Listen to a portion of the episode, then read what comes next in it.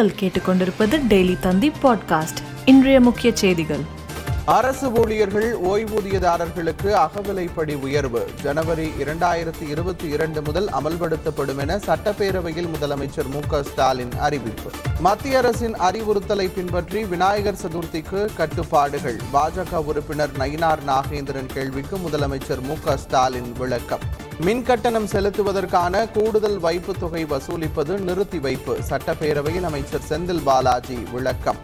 ஆன்லைனில் மதுபானம் விற்பனை செய்யும் திட்டம் அரசுக்கு இல்லை சட்டப்பேரவையில் அமைச்சர் செந்தில் பாலாஜி விளக்கம். மேலும் ஒரு லட்சம் விவசாயிகளுக்கு இலவச மின் இணைப்பு சட்டப்பேரவையில் அமைச்சர் செந்தில் பாலாஜி அறிவிப்பு.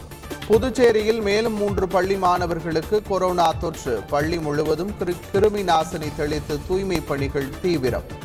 வரும் பதினோராம் தேதி வரை தமிழகம் புதுவையில் மிதமான மழை பெய்யும். சென்னை வானிலை ஆய்வு மையம் தகவல். மேலும் செய்திகளுக்கு டெய்லி தந்தி டாட் காமை பாருங்கள்.